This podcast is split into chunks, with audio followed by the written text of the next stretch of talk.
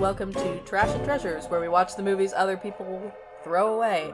My name is Vry, and with me, as always, is Dorothy. Hello. And we have a very special guest back. It's friend of the show, Alexis Sarah. Hi, it's me, Alexis Sarah. I returned by popular demand. People people like the episodes you're on. They they do well. And also Also, I love doing this podcast. I would do it as long as they kept letting me do it. My, my heart is full of fuzzies. Yeah, we uh y'all may remember the last time Alexis was on, she uh w- she was on Pride Month to do uh To Wong Foo, and we definitely owed her a viewer's choice after that movie. Uh, uh gosh. Uh, I'm excited for whatever Pride Month brings this year. yes, to be determined. But for now, uh thank you for bringing this movie that I wasn't really aware existed. I'm glad I could bring you this this um treasure. It's my ultimate treasure. This movie. So we watched uh Yu-Gi-Oh! The Dark Side of Dimensions, which is technically the fourth Yu-Gi-Oh movie. It's the third one that was actually theatrically released because nobody counts the season zero Toei stuff. Um, I, I, I did in fact see Pyramid of Light in a theater. By the I way, I did too. I actually watched the other movie in the theater too. they did a theatrical screening of the crossover one. Yep. They did like limited runs. It was like all of the heroes from the various Yu-Gi-Ohs get together, do a thing. It's a movie. Ah. But I didn't watch the other Yu-Gi-Ohs because I'm Duel Monsters or die. I mean, valid. It's it's the best one. Um, I was definitely that cranky like OG fan who, you know, the 4Kids original run of of the original series finished up, and they started airing GX, and I I was fully it, still drowning in my feelings, and I was like. These aren't the characters. These are different characters with stupid pointy hair. I don't want this. But their eyeliner was still on point. It was. It's very important in Yu-Gi-Oh to have on-point eyeliner. yes, it is necessary. I I used to upload subbed Yu-Gi-Oh GX episodes to YouTube. That's powerful energy. Yeah, I was really into it. So I was like, I'll just download the episodes as they come out and then upload them to YouTube. And then I got like multiple accounts banned, but I was dedicated. That I feel like it was way easier to find subs of GX. Like with the original Yu-Gi-Oh, there wasn't really a dedicated fan subbing community. I did in fact have some DVDs that I purchased very legally off of not shady websites Yeah. of like Battle City and the Last Arc. I have a lot of feelings about Battle City for that reason, but and the subtitles are just one step above auto-translated garbage. There's a lot they spend a lot of time calling Kaiba Seahorse. I, I had I had a couple seasons of uh of uh, Gensomaden Saiyuki that uh that had those Same kind energy. of quality. Uh-huh. It's an experience. Yeah. Oh my god. We lived in those days and in those times. I had like Yu-Gi-Oh, uh, I mean, uh, Dragon Ball GT VHSs. Amazing. Uh, and I thought I was like a god because I like found these G. I'm like, this. How does this exist? We're on like Cell Saga. That yeah, it, it's like you've gone forward in time. And like this podcast supports get using legal means to get to get stuff whenever possible, but you just you could not buy Yu-Gi-Oh in Japanese, subbed, unsubbed. It didn't exist because 4Kids w- did not put that shit out. Well, they did, but not till like 2008 after nobody who was into that cared anymore and then they gave up after like 3 like 3 DVDs with like 12 to 18 episodes. I actually didn't watch Yu-Gi-Oh. Yeah, that's the best part of this, listeners. Yes, we're getting an authentic reaction to a movie that's supposed to relate to your feels of nostalgia. Yeah, it's just just a 2-hour nostalgia bomb. And then, and poor Dorothy is sitting beside me like, who are these people? I recognize Yugi. I recognized Yugi and I recognized Jonouchi because I remember his dub voice. Yeah. And I recognize Kaiba Uh and his annoying sibling. Uh And there's a girl. Poor Anzu. But Well- I, I, I played Yu Gi Oh. I, I I used to play it with my friends. I had a really good um, field control based water deck that I was quite pleased with. Sean helped me build it because he had disposable income, That so, so he could afford to like know stuff about the cards. But see, you were playing later than me because I I played Yu Gi Oh for like a hot second in middle school, and I had a magician's base deck that was like from the early wave of cards, and then I took it to school and it got stolen, and I was so Oh. heartbroken that I just never tried again. I, I had a collection of marbles that somebody stole when I was at school, and I never got over it. Yeah. I, I, I feel this, uh, the stealing feels here. I had a, my dad got me like a new backpack when my parents just got divorced or whatever, and I had like all my games to go to my dad's new house. Oh no. And it like pushed my locker just a little bit open because it was too big. Oh no. And then someone pried it open and stole a bunch of stuff. I actually got some of it back. Like the guy who decided to brag on a bus about stealing my stuff. so I got some of it back, but like I guess he just denied that he had the rest of it. oh my god. That's the worst. Yeah, I remember I was like traumatized, like for the rest of middle school. I was like, ah. Yeah, everything is bad forever and nothing is safe. Yeah, the thing Yeah. with the marbles really pissed I'm like, me my off. Game Boy Advance. Mhm. How dare you? The thing with the marbles pissed me off because I was like the only kid in school who actually owned marbles. Right? So- Who else even wants these? Why did you bother? It ruined everyone's good time. I was so uncool because I had marbles. You played Yu-Gi-Oh. Like I didn't play Yu-Gi-Oh. I did. till I did like, play 18. Yu-Gi-Oh. yes, you were like a, a, a high school Yu-Gi-Oh goddess. Yeah, I was a high school Yu-Gi-Oh goddess. Um, I played Yu-Gi-Oh, and then I quit in middle school at some point, and then I got back into it in high school. Um, I had a friend in theater, and we were like the kids who didn't take theater seriously, but we both liked theater. But anyway, we were like, "Oh, you like Yu-Gi-Oh?" Well, we were just talking and chilling while everyone else is taking things seriously. And like, yeah, so we brought our bunch of our old cards, and we just started playing, and then we just started like slowly, like person by person, a person would show up and be like, "Oh, I used to have a deck of Yu-Gi-Oh cards." and come and then eventually we just had like two tables worth of people who would play Yu-Gi-Oh like every morning and at lunch. I was a bad girl. I would play I would skip class to go play Yu-Gi-Oh sometimes like during the other lunch period. You know, and I had a hundred in that class. I'll never forget. I, I passed it with a hundred. Because I was just that good at English, I guess. But I would skip it to play Yu-Gi-Oh like half the time. I mean, if you've already got what the, the class is trying to teach you, play that Yu-Gi-Oh. Yeah. Uh, I had a long and storied history with Yu-Gi-Oh. It's it's an epic saga, really. Listeners at home, you may have realized it's that kind of episode. I'm sorry. Like every teenager has a you know, teenagers like a lot of things, but I feel like every teenager has a fandom they're embarrassing about. And that was Yu-Gi-Oh for me. I was embarrassing about Yu-Gi-Oh. Uh, yeah, I was awful about like competitive Yu-Gi-Oh when I was playing. Uh, Frankie would have horror stories. My fiance, because we were together the whole time. Frankie was there with me before I started playing Yu-Gi-Oh again. That's really cute. I would make Frankie come like every other week to go watch me play Yu-Gi-Oh because I because we only get to each other on weekends because we live far away. But I still wanted to play Yu-Gi-Oh. bonded by the heart of the cards. I did a Yu-Gi-Oh web series for a little bit, like a fictional thing that we did a narrative. because the the bridge series was big. Yeah, we we did a live action show. We thought it was very serious and very good. And apparently the person who was like the main one running it still hasn't given up on it. oh, And I'm oh. like, dude, this is pathetic at this point. Oh dear. wow. I sold Yu-Gi-Oh cards for like a living. That was basically what I did in like community college and in like the end of high school. Damn. Yeah.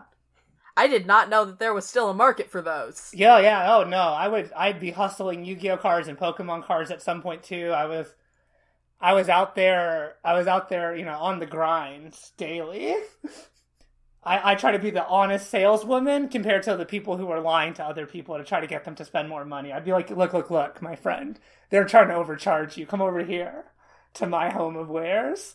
But now I'm suddenly wondering how many drug dealers used Yu-Gi-Oh cards as cover.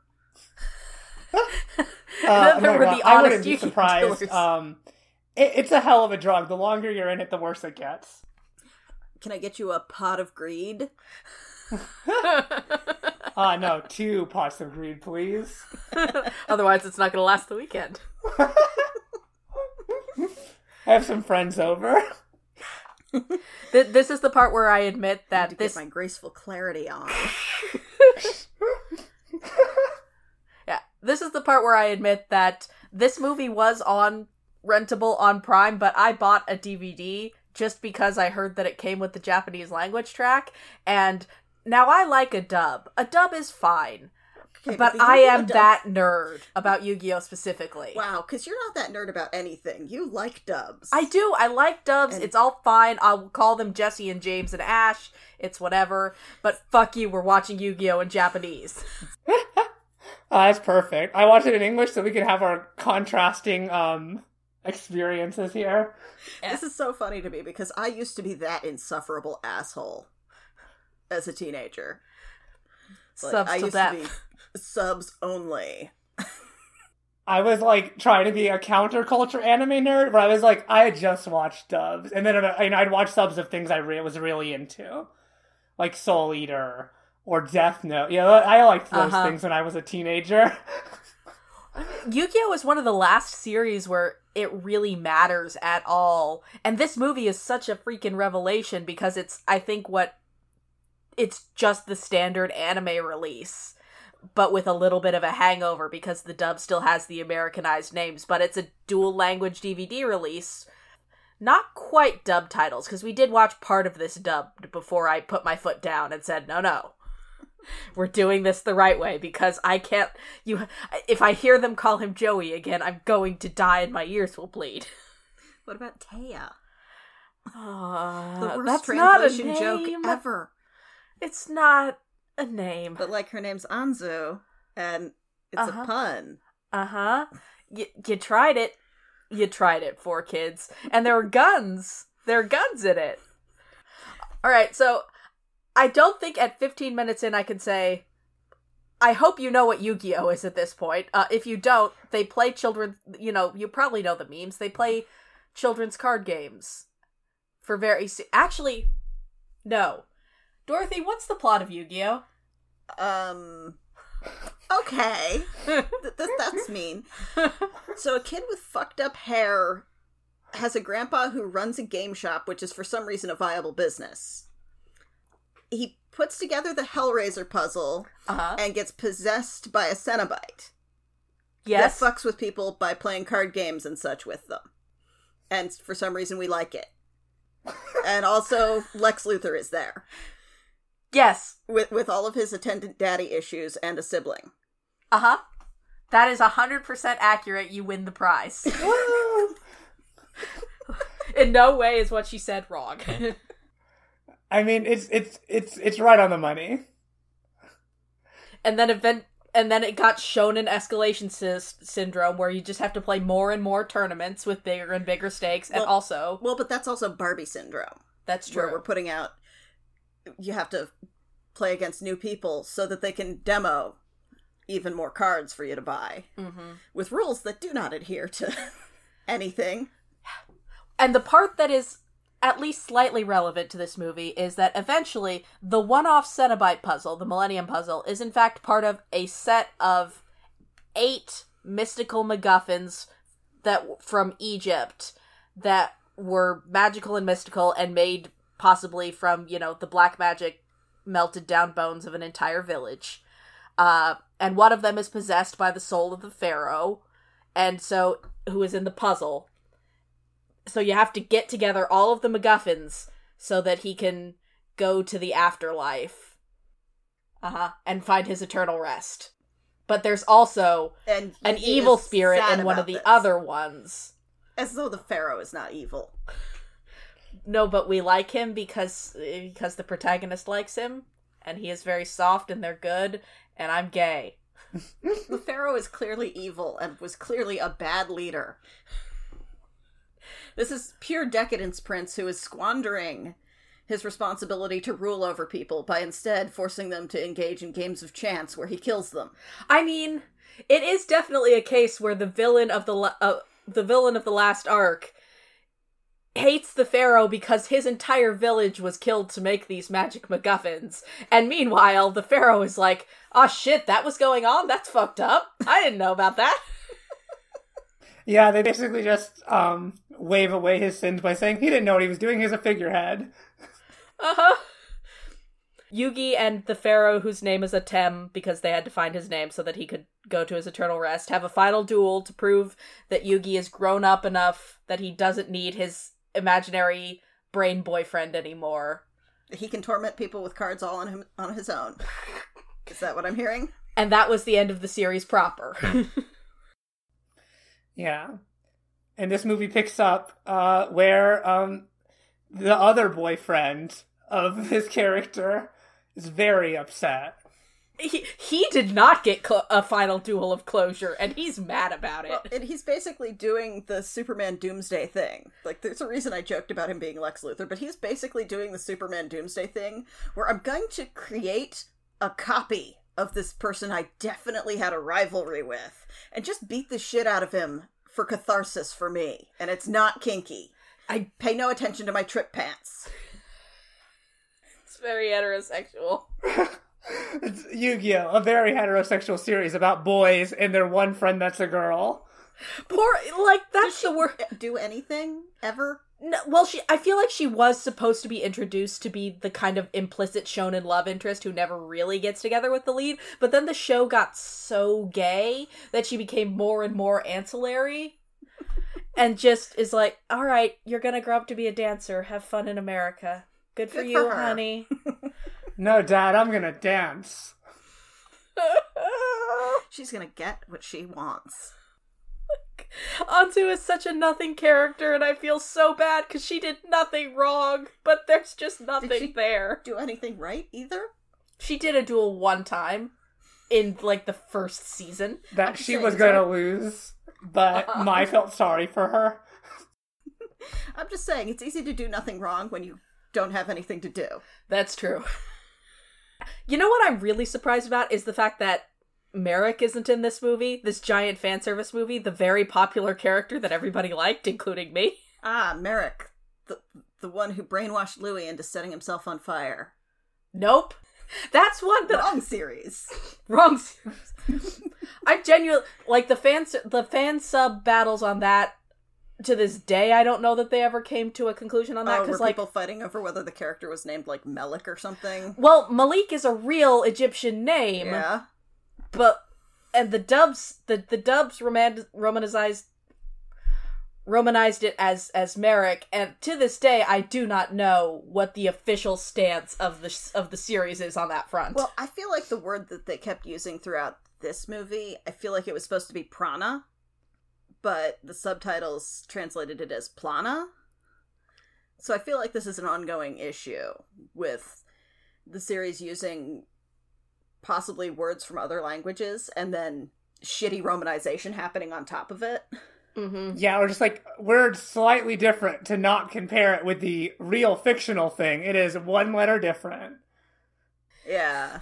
because we have this oops ongoing background thing where we set our backstory in Egypt so we keep having a lot of evil brown people in our show. Unfortunate. Yeah. Well, and their complaint seems to be that makes them bad is, hey, you colonized us and stole our shit. Can we have it back? How dare you? You're trying to kill this nice teenage boy who who holds the soul the soul of an evil monarch. And also, it's just toting around your valuable artifacts. Mhm. Just, just to carry his card game in. To be fair to Yugi, his his magical evil boyfriend did help him kill people he didn't like. So That's true. He was a very shy and bullied young teen until his evil brain boyfriend started stepping up for him. I do remember when the first couple issues came over here in Shonen Jump. I remember flipping through and watching uh, Yami make somebody stab themselves in the hand. Oh yes, if you look behind you, uh, you will see the manga f- that I received for my 13th birthday and still have, and the plastic is peeling off because I read it so many times. And it does, in fact, have those very edgy early chapters in it. Deeply edgelordy. Fry, you referred to this as like a reunion movie? Uh huh. And that's just funny to me because everybody has their own plot and they almost never talk to one another. It's super. Yeah, Yeah. it's weird because it seems to like just spotlight everybody as this is going on, but they're not actually interacting until the end, and even then, it Mhm. seems like they're gonna have to like go to lunch and explain. Well, this fucked up thing happened to me today. What about how about you? Oh, I met that asshole too. oh shit, I spent the day balls out, you know, fully hallucinating It was in the weird. street. It feels like they wanted to make a movie about Seto Kaiba, but then they were like, oh, but we have the other characters. We gotta do that. So they just have their own plots.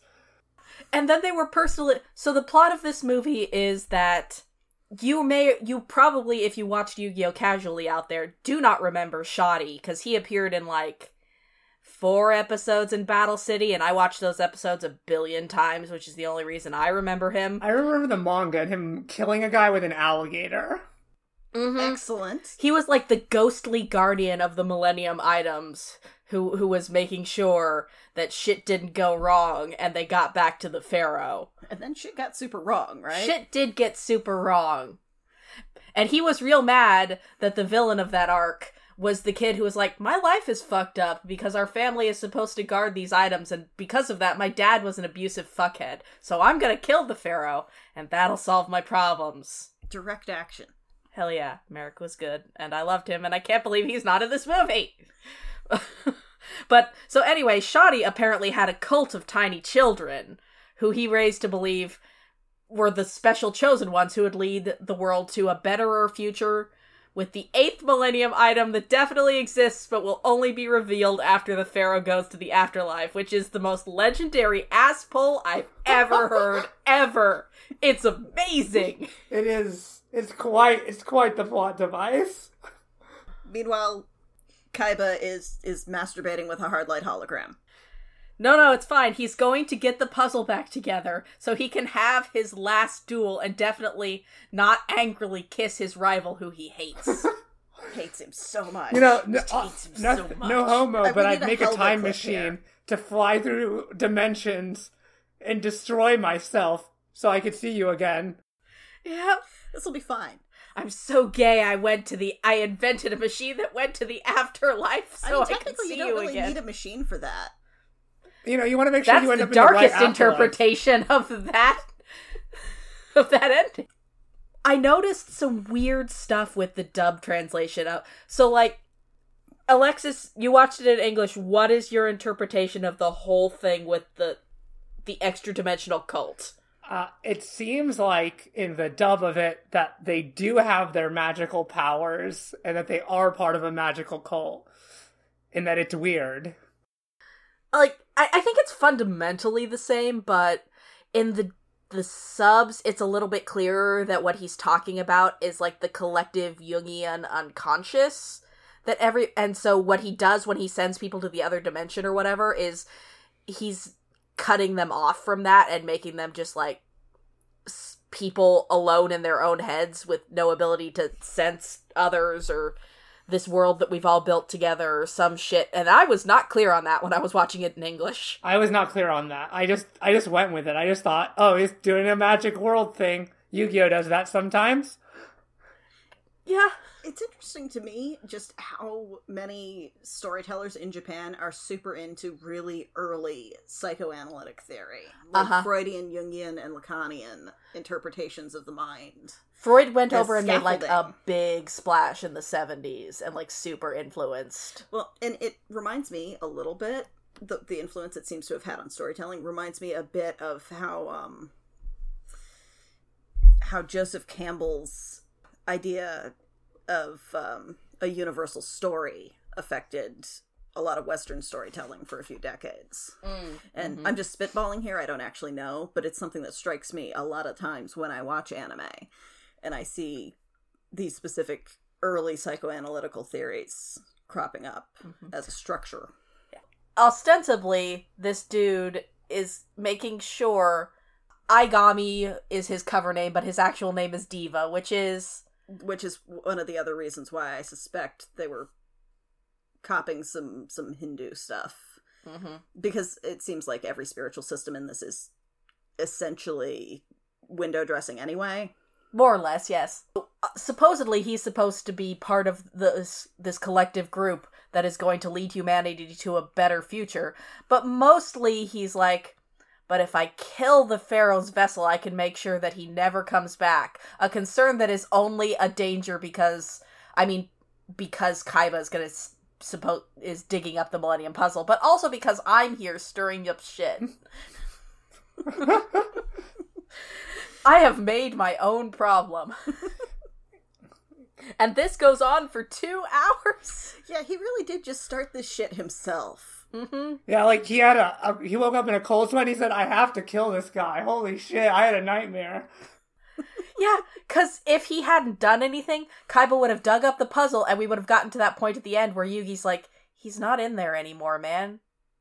And then they would have had lunch and talked about it, and maybe gone on a date, and I would have liked it. That's that's the Yu-Gi-Oh movie we deserve. So you told me though that, that the hair is just like that. It's, it's just, just, like, like that. that. His hair's just like that. Mm-hmm. Okay. Mm-hmm. He's a natural trinet. uh huh.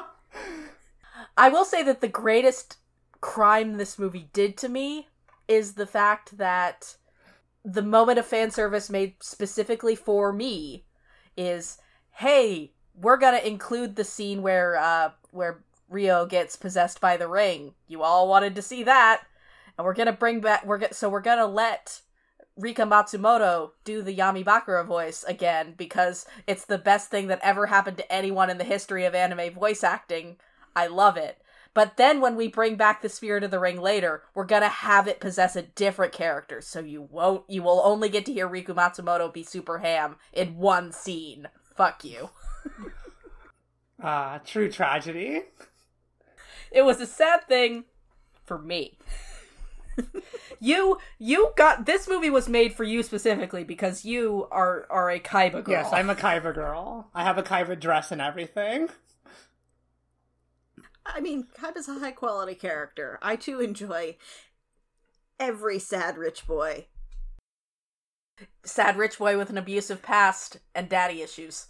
An abusive past that 100% does not justify the ridiculous bullshit he's doing now. Uh huh. But, like, look at him but like like look at it.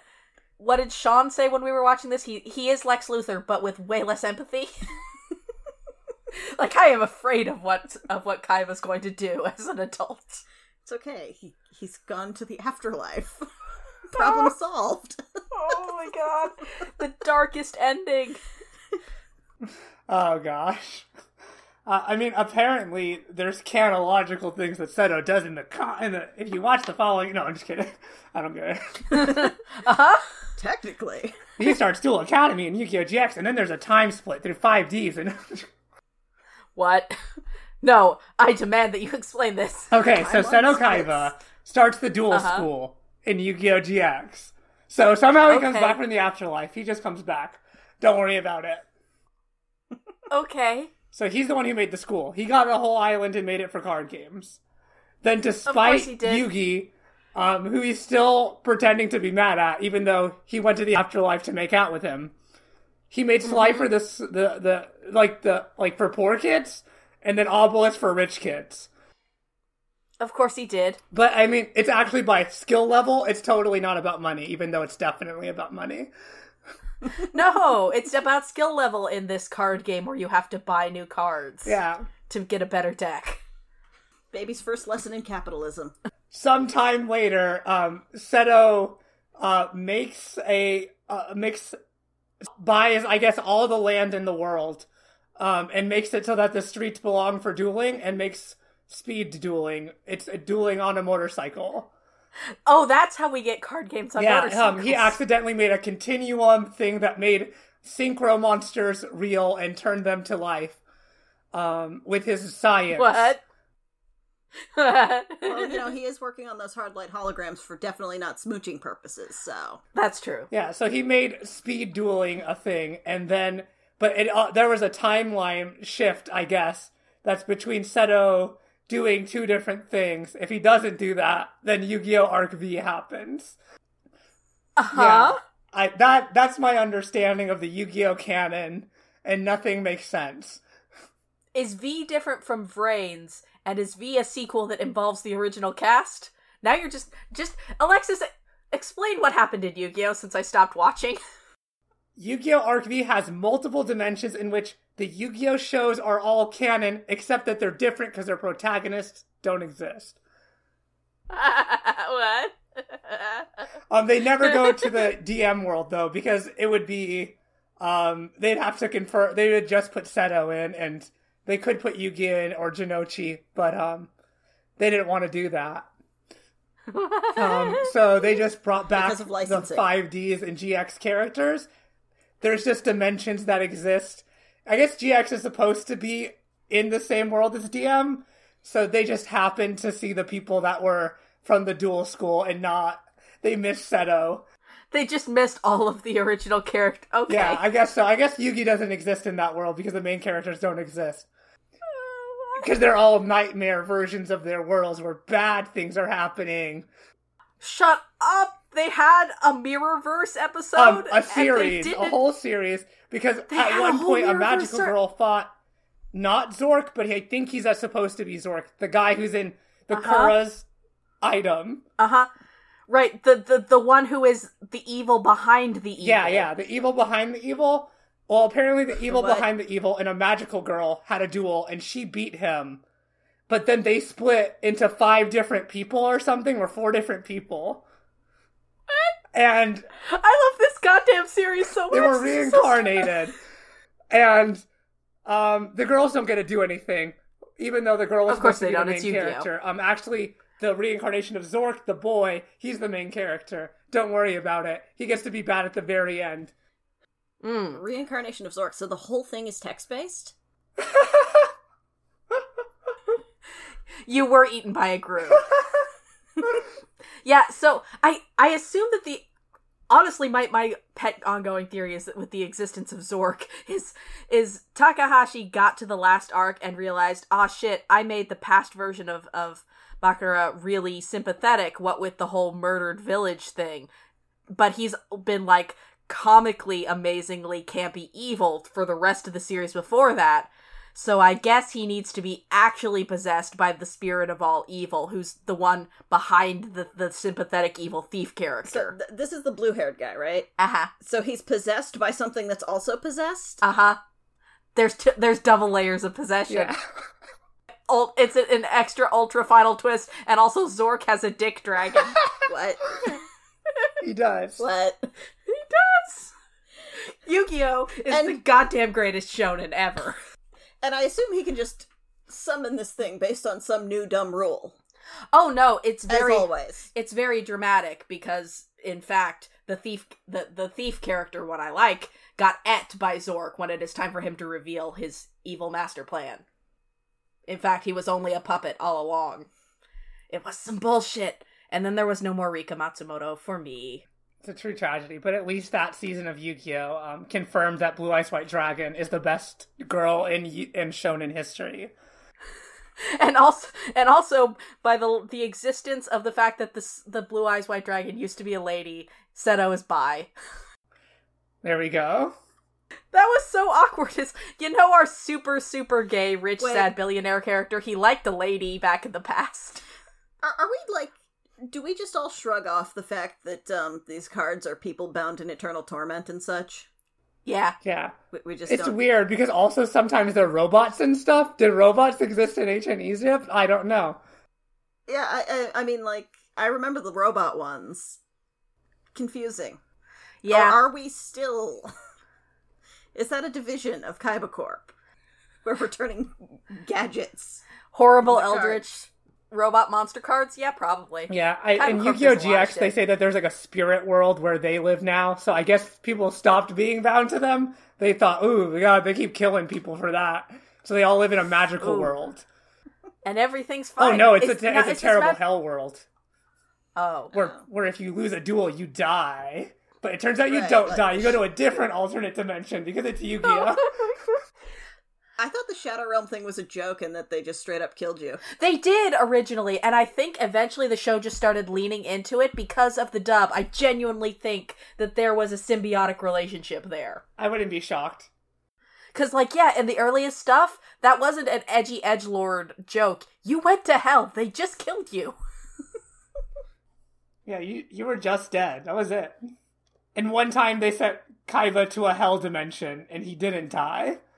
Yep. He appears to just be able to decide not to die Uh-huh. throughout this. Yeah, in this movie, he just decides nah. Yeah, I, I fucking love that Seto Kaiba was apparently like, oh, uh, I, I have a contingency plan here, like he's fucking Batman.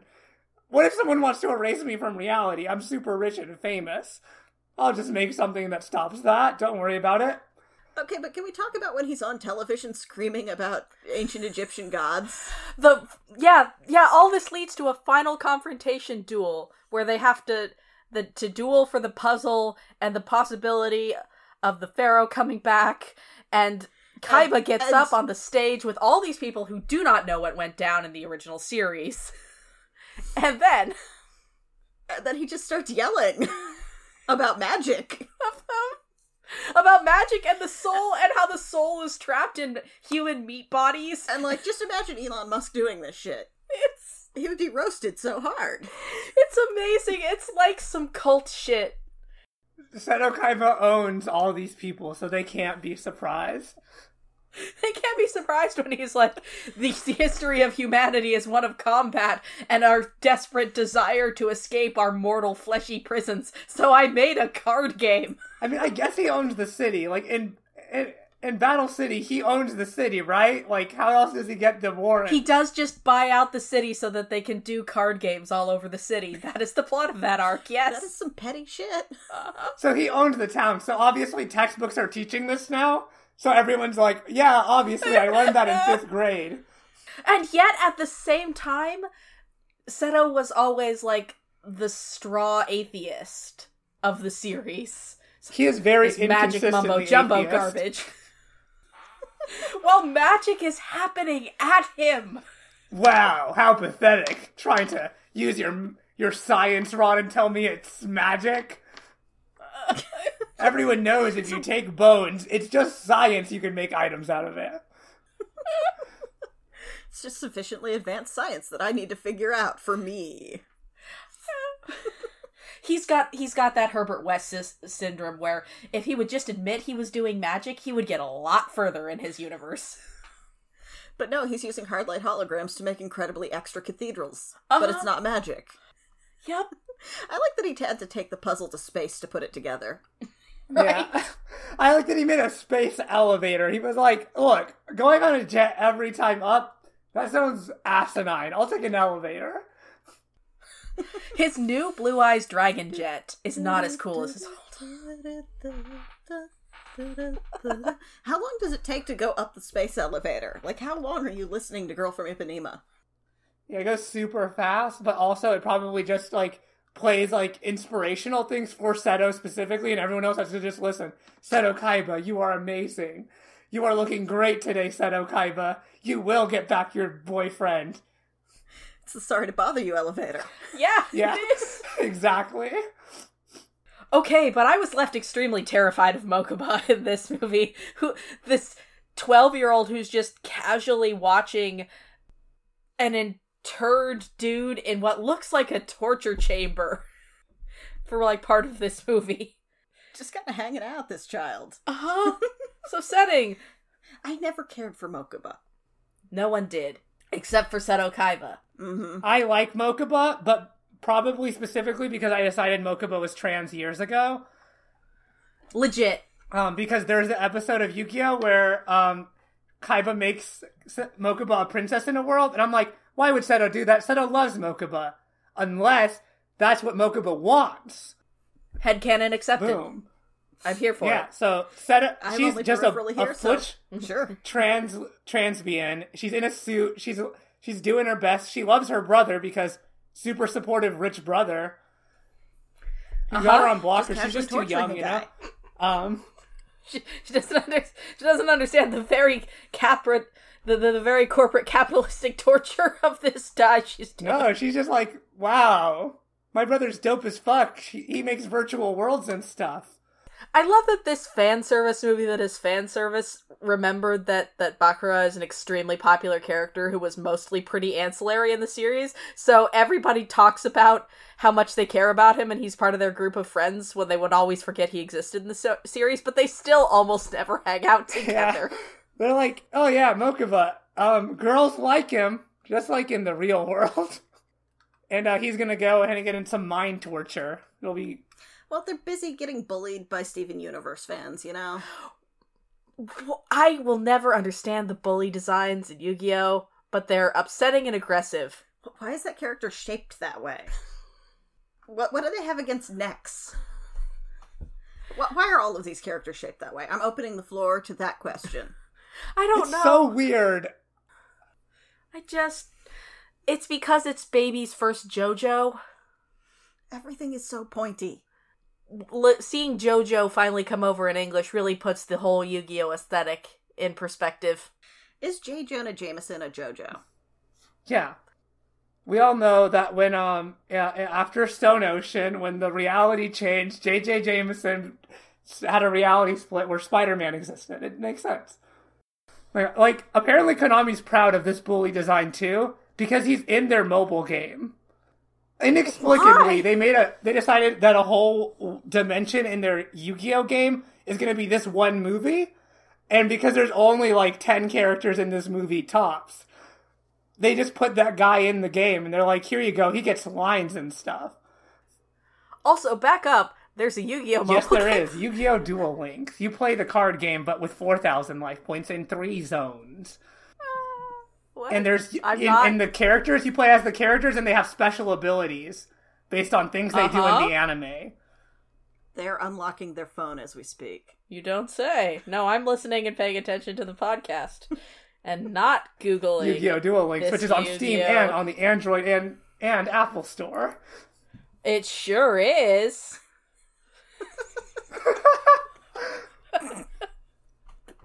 I don't think you understand, listeners. I wrote a lot of Yu-Gi-Oh fan fiction as a teenager. All of it bad. Oh gosh. Okay, but did your parent bind it in a book for you?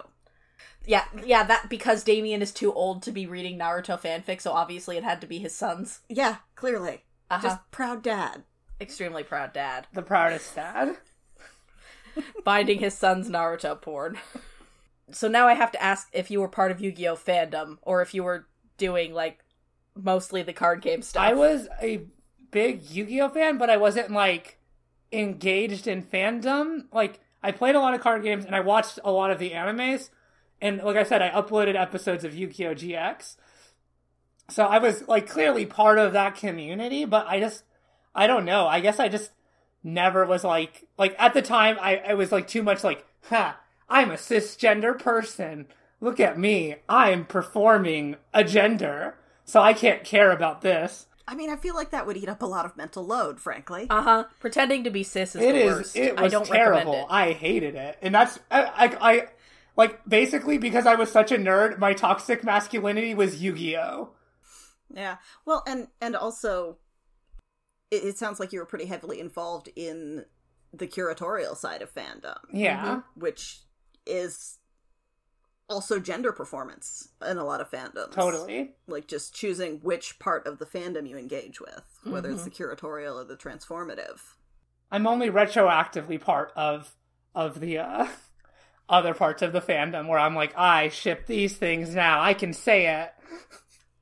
I can say how incredibly gay this show is. It's so freeing. You didn't miss much. Like in hindsight, the fandom was mostly dumb fourteen-year-olds, and so there wasn't like a lot of high-quality fanfic. There was a lot of edgelordy fanfic, Yeah, and everybody shipped all of the the light dark ships. I mean that makes sense. I'm just a slut for FF, even characters that barely get to do anything. So I probably would just would have shipped Anzu and Mai because they're the only two girls who talk. Legit. What what was that ship name, Fry?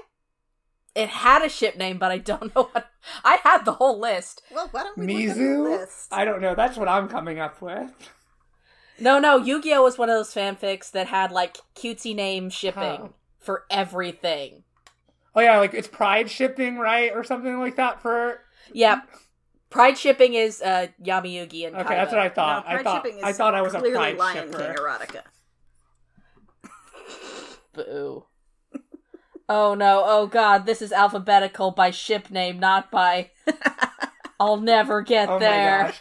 I, I'm like I, I'm a poly shipper for Yu-Gi-Oh. I just Yugi Yami and Kaiba. That's that's my can I have a sticker of it on my laptop. I think that was called flare shipping. Well there we go. I'm a flare no, you don't understand. There were names for everything. Uh, There's a separate ship name for. For the OT3, yes. Okay. All right. Yeah, there there was rival shipping and pride shipping, and then there was flare shipping. What's rival shipping? Rival shipping is uh, regular Yugi and Kaiba, and then there's puzzle shipping, which is Yugi and Yami Yugi. No, you don't understand. I was in it. and I, I I was a tender shipper, which is the most 13 year old ship, which isn't really that good. But like I had feelings about it. What's that? That that was Bakura and Yami Bakura, obviously, because you have the tender Moe Uwu boy and the evil the evil spirit will possess him. Who's being allowed to name this? Because they need to be fired. Uh-huh. So a lot of these are just masturbation. Uh-huh. It's uh it's a wild ride. I, I see a couple of these ships have uh, have Seto and Bakura, and they're just allowed in the list. Oh, there were a lot of ships that were just characters you've never met. Are you kidding? Sometimes people were just like, does this random collection of characters have a name yet? Well, it does now. Duke Devlin needs to have a ship with every character. It's important. okay, but the fact that he's not in the movie and randomly show but does randomly show up during the credits. Wild. It's like they, they didn't write a scene for him in the fan service, but but he is there to see Anzu off at the airport. I guess because this is supposed to be a follow up to the manga and not the anime, which Devlin doesn't exist in the manga. What is a Duke Devlin? he was he made up this dumb dice card game that was part of a filler arc. He was the dude you saw for two seconds in the credits that had the dumb spiky hair and the headband. Ah, Yeah. So that was like extra fan service because this is supposed to be a manga spinoff. But they're like, look, he exists and he knows them. There's a ship that involves Seto and Mokuba. Okay. Yeah, Of course there is. Fandom is a mistake. just in this list. Uh huh. Oh my gosh. Anime was in fact a mistake. Ah, but honestly, I am extremely glad that you asked us because I thought Yu-Gi-Oh was one of those fandoms where like I'm I'm over this. This is a silly. Sh- no. this is a silly thing that I don't care anymore. But then we watched some Yu Gi Oh! and I was like, oh, I still care about this a lot. Oh my gosh. Like I, I had no expectations. I thought this would be awful. I, I was like at uh, the library. My uh, that uh, Frankie was working at my fiance, so I just got it. I was like, oh, let's watch this movie. I would joke about it all the time. I'm like, Frankie, let's watch this movie. And then I actually loved it, and then it became a very serious joke that it's the best movie of all time. Oh Uh-huh. no. The best two hours of fan service ever. Okay, but that's why you shouldn't watch things ironically Mm-hmm. because It always ends, in fact, in really shipping it. By the way, good news. The name for, for shipping Mai and Anzu is dance shipping. Okay.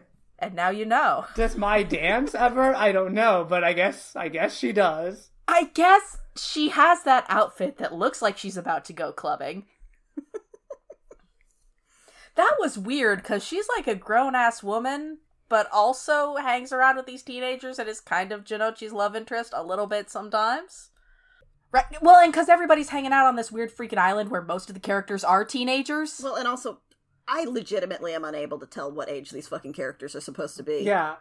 I thought Yugi was like 13 mm-hmm. until No, he's just short. until he's giving the valedictorian speech at his high school. Yeah. Oh gosh. I was confused. Yeah. But then then you remember like, oh, this was just weird and oh. uncomfortable. Oh, shit, I forgot because anime. anime is weird. Because the anime did not treat her as older than them, but she was. Yeah, like anime is weird. I don't I don't know about anime. Anime generally can be agreed to be a mistake. yes, I I like some animes. I, I I watch a couple and I like a few. I really like Stars Align.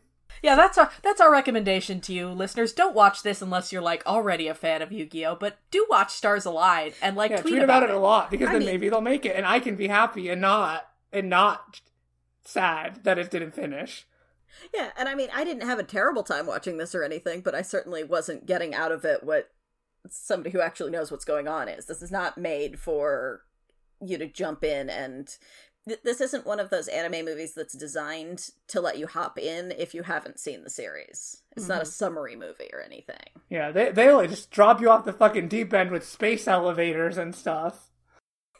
right and, and again the fact that the movie ends with with seto going to the afterlife with science to, to yell at his crush is the most powerful gay energy in the entire. I love it so much. It fed my soul.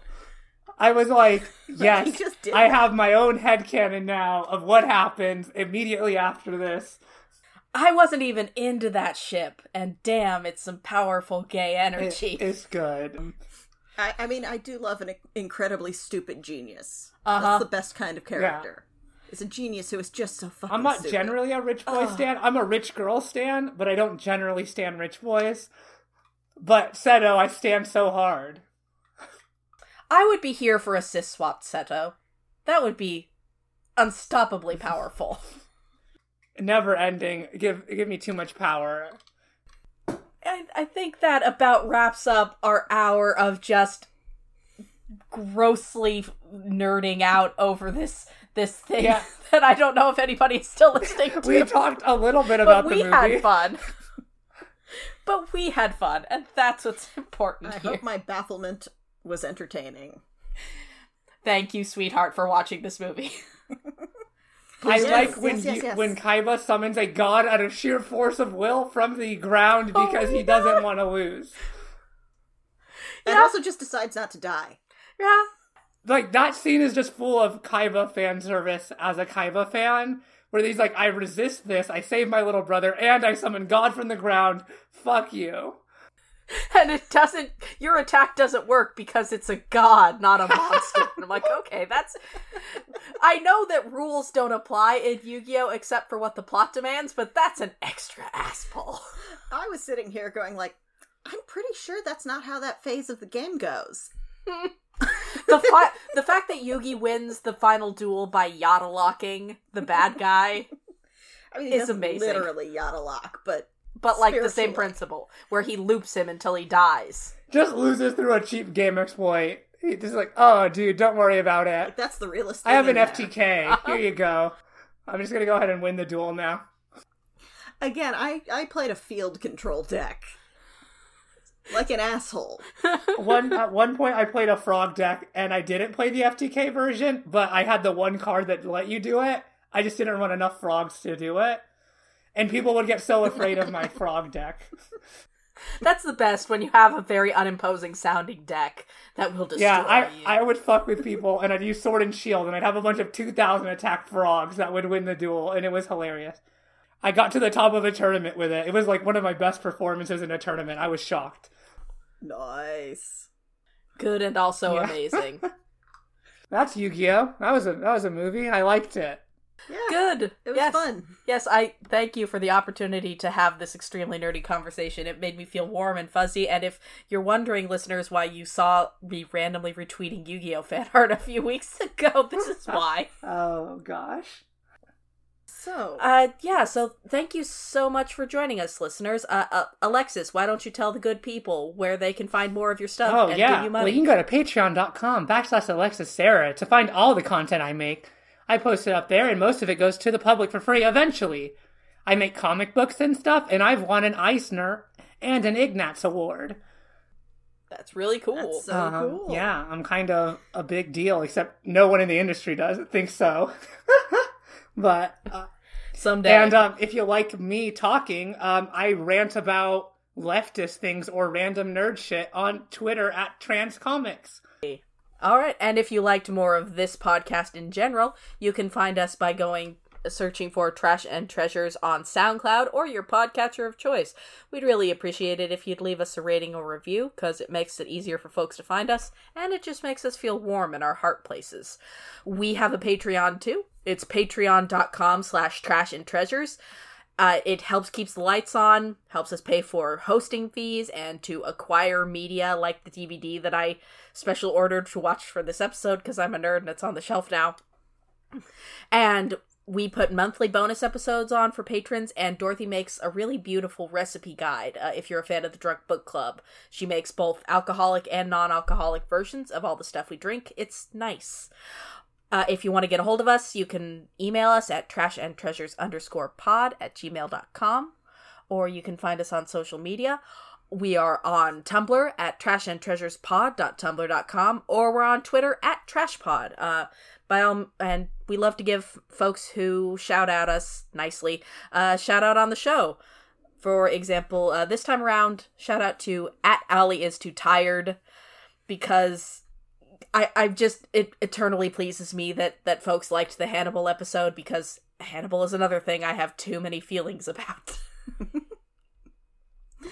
and next time, in fact, we will be doing another anime thing, two anime things in a row because which is rare for us, but it's our Valentine's Day special. And boy, this one was something. This is choice. We are going to be watching Mystery of Necronomicon, by the yes, it's by the Overfiend guy. But much cheaper. Much cheaper. Thanks for listening, y'all, and until next time, take care of yourselves out there. Bye. See ya.